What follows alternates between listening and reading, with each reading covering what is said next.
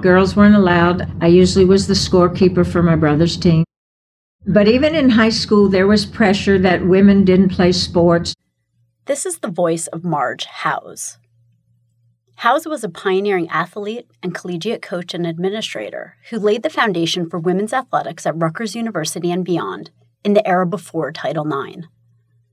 This episode will shine a spotlight on Howes, who was interviewed by Rutgers professor of history Paul Clemens in 2012. I'm Kate Rizzi. Welcome to the Rutgers Oral History Archives podcast.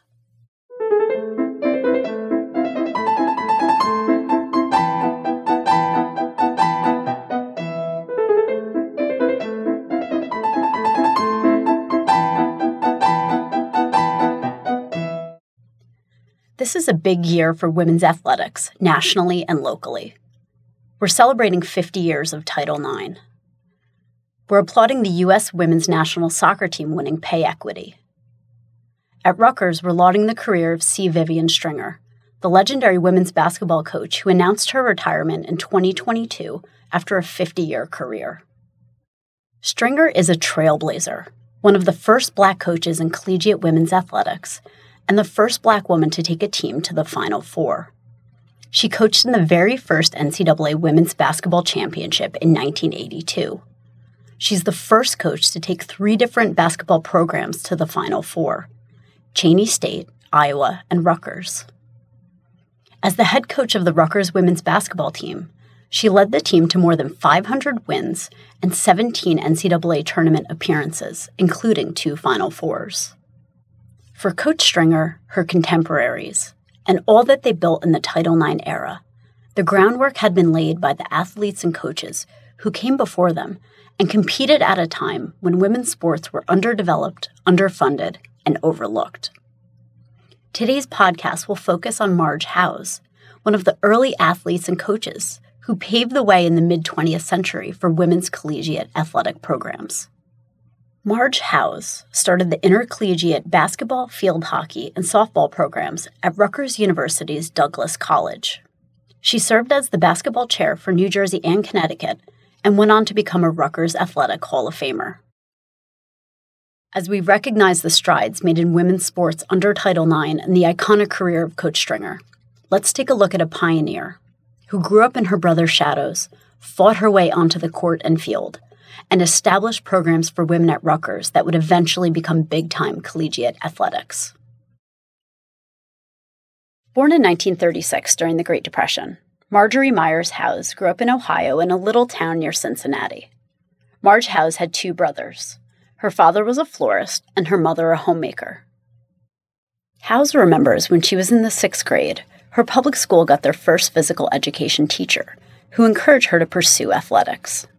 So I, I had a sports background, and um, you know, back then we didn't have those games and TV. We went outside and played mm-hmm. sports. Mm-hmm. And my older brother taught me everything I knew, and um, his dumb sister wasn't had to learn a hook shot, and and so that's how I learned my sports because uh, they played baseball in our backfield. We had a little basketball. So the school was royal, and um, it, uh, believe it or not, back then had a big emphasis on sports, even mm-hmm. as an elementary school. Howes considers herself fortunate that her father coached local baseball teams, and in fact, coached Pete Rose, a local player who went on to become the all time major league hits leader. Howes's father coached her in baseball so that she could provide some competition for her brothers. But I was very lucky. I went to um, a big high school in Cincinnati, and once again, very lucky, had an outstanding physical education teacher who coached basketball and softball. So I played those two sports in high school, and then I went on and played three varsity sports in college. Howes played slow pitch softball in high school and then fast pitch softball in college. In the summer, there was a local women's softball team, a touring team, a travel team that tried to recruit Howes. Picture a bunch of barnstorming ball players, except these were women and it was circa 1950 so Howes' parents at first balked at the prospect of their daughter joining the team. They did give in, and Howes got the chance to play on the softball team. She says her mother never missed a game. Howes played infield, mainly second base, but she could play every position. Howes also played basketball in high school. In modern professional basketball, there are slight differences between the men's and women's games the size of the ball and the distance from the basket of the three point line. In college hoops since 2021, men and women have played with the three point line set at the international standard. When Howes began playing, it was a totally different game. It was six versus six instead of five on five, as it is now. Dribbling was not allowed. This changed to a player being able to dribble two and later three times before passing. A player could only hold on to the ball for three seconds. Stealing the ball, termed snatching, was prohibited. The court was divided into two zones there would be three offensive players, called forwards, in the forward court, and three defensive players, guards, in the back court. Players could not cross the center court line. There were no roving players even at this point. Howes remembers how women were discouraged from playing sports. But even in high school, there was pressure that women didn't play sports. So we called, every time we played other teams, we called them play days in yeah. high school we would go to other schools, but it was always like a play day thing. But yet, our coaches, uh, my high school coach, would coach us like we were um, my terminology, a varsity team. Howes comments on the competition involved? So we were supposed to be nice at the play on the play days. We were supposed to be nice, and we always socialized afterwards, you know, with little snacks and that. That was part of it. So we were never my high school coach coached me the right way to play, but we were never to, it was not win, do, or die. You know, it was have fun. During college, Howes commuted to the University of Cincinnati, which was 20 minutes away from her home. She majored in physical education and minored in health and biology. In addition to softball and basketball, she took up field hockey. In her future, she envisioned she would be a physical education teacher.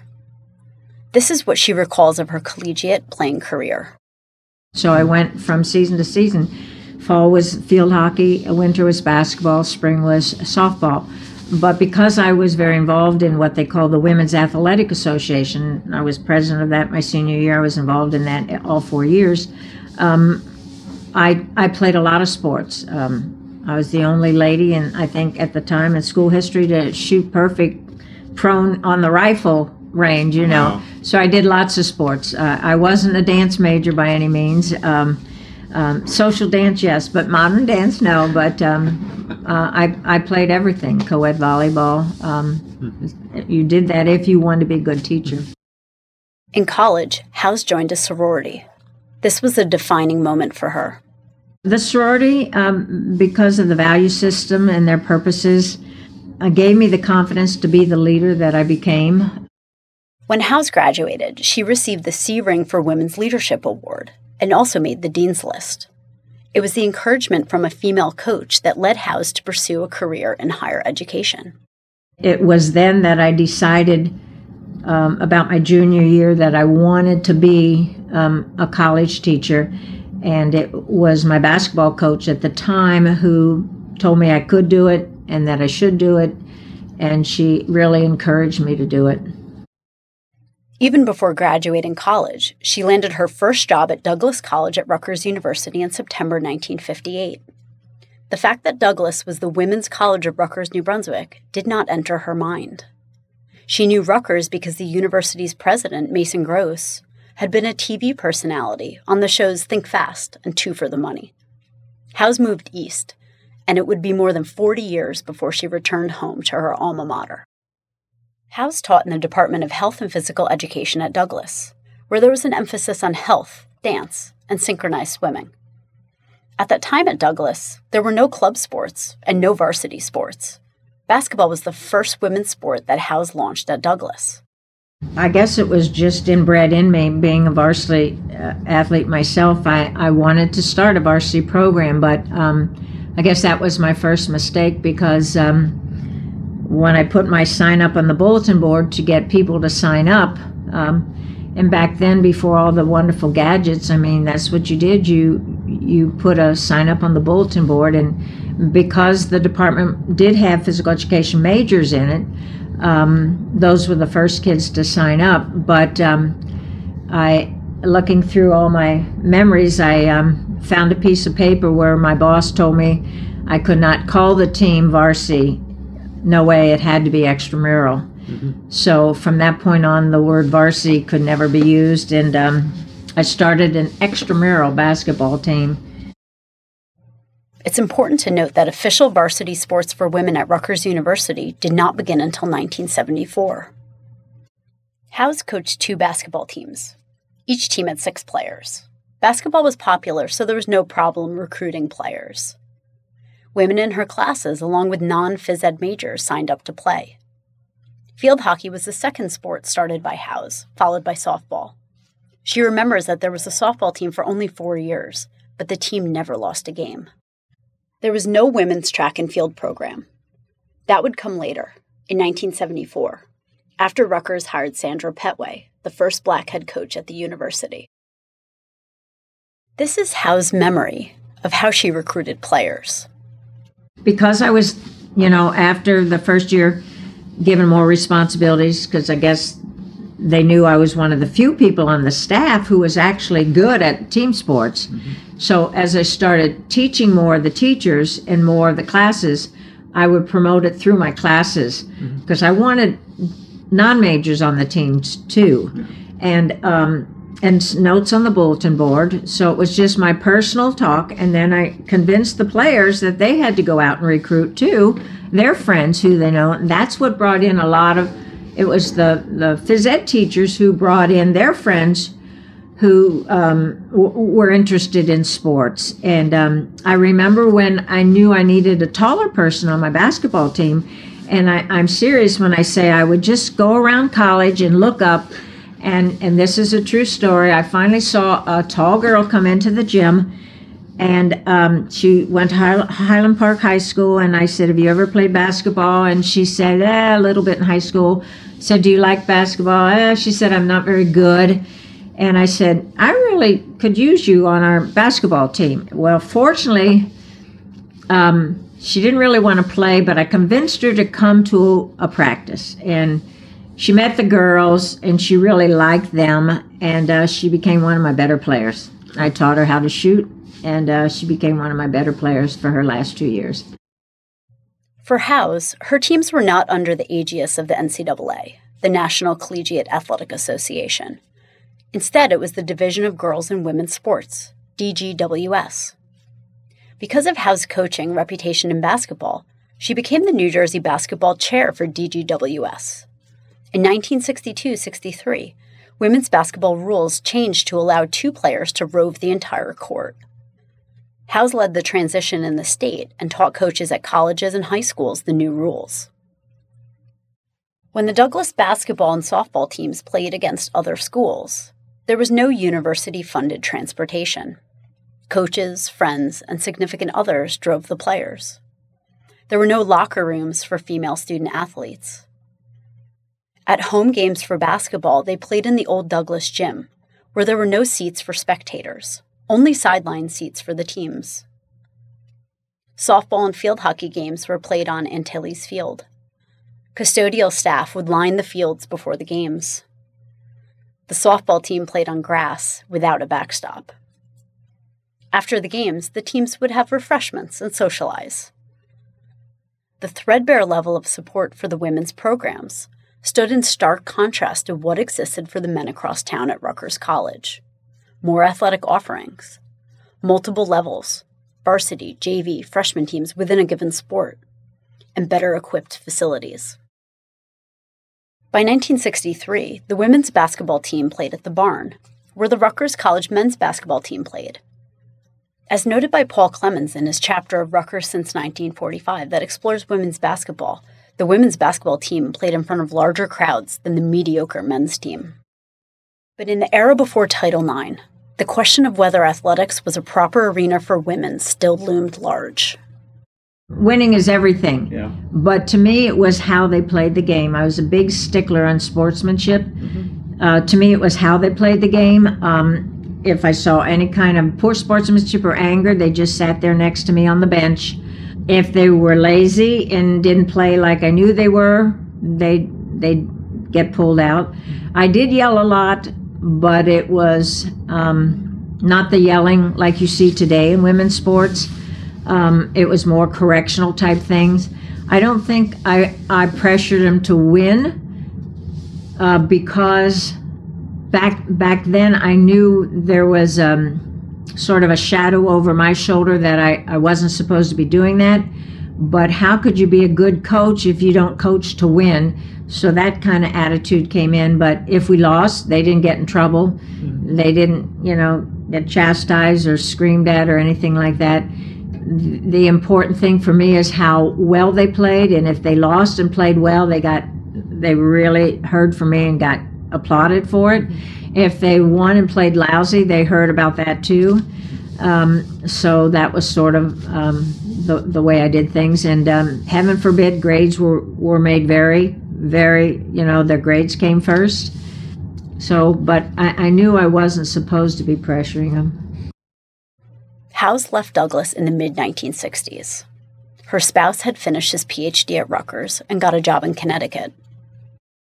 I wasn't asked back. Mm-hmm. That was the first thing. So, had I stayed, I would not have had a job at, at Douglass because I was told I won too many games. Mm-hmm. The reasons for not being hired back is I won too many games.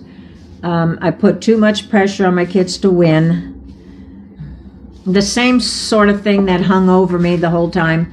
Um, I treated it as a varsity program, and, and, it all had to do with my ability to coach these kids and and um, how I treated them. She became the basketball chair in Connecticut, and for years was involved in officiating and training college coaches in basketball. She coached the women's basketball teams at Connecticut College for one year, and then the University of Connecticut at Avery Point. While raising her three children, she coached all of their teams. Howes jokes that she drew the line at Pee Wee football and refused to coach. Modern rules of women's basketball took effect just prior to the passage of Title IX. By 1966, there was unlimited dribbling allowed. And by the early 1970s, the game became 5 on 5, with each player able to play on the entire court. Howes comments on Title IX and the development of the modern game. I, I was before my time, and, and thank goodness for Title IX that there's, you know, allowing the women to play. Somebody once asked me um, if the women um, were as talented when I coached as they are now. And uh, no, back then the women didn't have the jump shot like the guys do that, that the girls can do now. But I feel they were ever bit as. Actually, I did have one girl who could do that. I think they were just as talented. It's just that they had never been taught, you know, um, and that stupid three on one side and three on the other side, which some of them played in high school, you know, thwarted their ability to be as good as they are now. When the University of Connecticut women's basketball team, led by Coach Geno Auriemma, came to national prominence in the 1990s, Howes jumped at the chance to get involved. Howes had helped lay the foundation of women's collegiate basketball. She was certainly going to enjoy the game in its finest form. She remembers with her son watching UConn play. So we saw on TV where UConn was playing in a Final Four or something. I think it was in 94. And my son said, Look, Mom, look, they're playing the game the way you used to coach. Sort of, that sort of brought me out of retirement. It's funny, this long story is 360, but it was their post player, Jamelle Elliott, who really was playing the game the way it should be played. And so I, I got really then involved with UConn women's basketball and would just go to the games. And then I ended up working there as um, uh, a person, event staff, and helping the office and player comp just so I could see the games because you couldn't get tickets because they were sold out. Jamelle Elliott was a four year starter for the UConn Huskies. In 1995, Elliott's junior year, the team went undefeated and won the NCAA National Championship, the first of 11 in the program's iconic rise to become one of the best collegiate programs, men's and women's, ever. Elliott went on to become an assistant coach at UConn and then head coach of the women's basketball team at the University of Cincinnati, Howes' alma mater. What's really funny about this story is now Jamelle Elliott, who brought me out of retirement in 64, I mean, 94, is now the women's basketball coach at the University of Cincinnati because I moved there in 01, uh, 2001. And so now I'm helping her. And uh, last year I got the most valuable supporter or something of that program just because I'm always around and and um, helping her. But that's a 360 story. In 2012 and then again in 2016, Marge Howes won the award as the most valuable supporter of the Bearcats women's basketball program. In 1997, Howes was inducted into the Rutgers Athletic Hall of Fame. The Hall of Fame recognizes Howes as a pioneer in women's basketball, with a vision to provide women with intercollegiate athletic opportunities. Her Hall of Fame inscription reads Women's basketball today is a reflection of Howes' solo effort in the sport nearly 40 years ago. Ten years after Howes left Rutgers and two years after the passage of Title IX, Rutgers began the varsity women's basketball program and hired Rita K. Thomas as the director of women's athletics. Theresa Grentz became the women's basketball head coach in 1976 and took the program to new heights. Rutgers tallied 20 or more wins in 14 seasons under Grentz, a member of the Naismith Memorial Basketball Hall of Fame and Women's Basketball Hall of Fame. Coach Stringer took over the program in 1995 after Grentz left to coach at Illinois. She took the Scarlet Knights to the Final Four in 2000 and 2007. Notably, she led her team through the aftermath of Don Imus's racist comments in 2007, bringing to the forefront discussions of race and gender. A member of the Naismith Memorial Basketball Hall of Fame and Women's Basketball Hall of Fame, Stringer has coached in the international arena as well. She won gold as an assistant coach for U.S. women's basketball at the Athens Olympics in 2004. Over the course of her 50 year career, Stringer has coached hundreds and hundreds of student athletes. Her players have gone on to careers in the WNBA and in international basketball. Many have gone on to careers as coaches. In the years before Title IX provided opportunities for women to play sports, Howes' groundbreaking efforts led to the establishment of intercollegiate basketball, field hockey, and softball programs at Douglass College of Rutgers University. Her legacy at Rutgers endures in the women's athletic programs at the college level and in opportunities for women's coaches, officials, and collegiate athletic administrators. For all of Howes' accomplishments, this is what she is most proud of.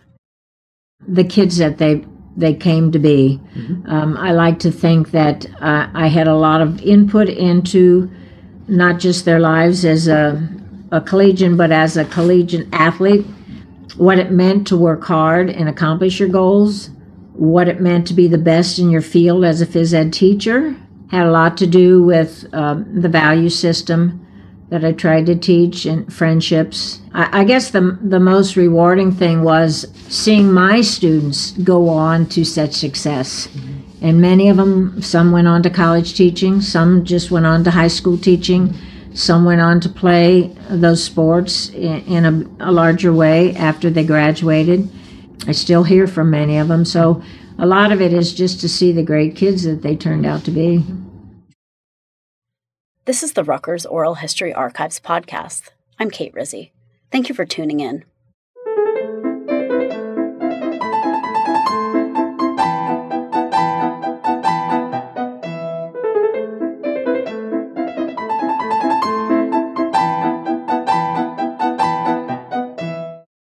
This podcast has been recorded in the Rutgers College Class of 1948 sound booth located in the Rutgers School of Arts and Sciences building at 1 Spring Street.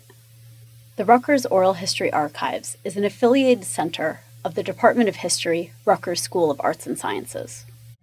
Visit the ROHA website at oralhistory.rutgers.edu. Follow ROHA at RU Oral History on Facebook, Twitter, SoundCloud, and Apple Podcasts. The interview of Marge Howes can be found in its entirety on the ROHA website the interview was conducted by Dr. Paul Clemens in 2012. The interview of Rita K. Thomas can also be found on the ROHA website. For more information about the history of women's athletics at Rutgers, see Paul Clemens' Rutgers since 1945, A History of the State University of New Jersey, published by Rutgers University Press in 2015. This podcast was written, narrated, and produced by Kate Rizzi. Fact checking was done by Isabella Kolick, Rutgers School of Arts and Sciences class of 2021, and recipient of the Tom Kindre Oral History Legacy Award of the Rutgers Living History Society.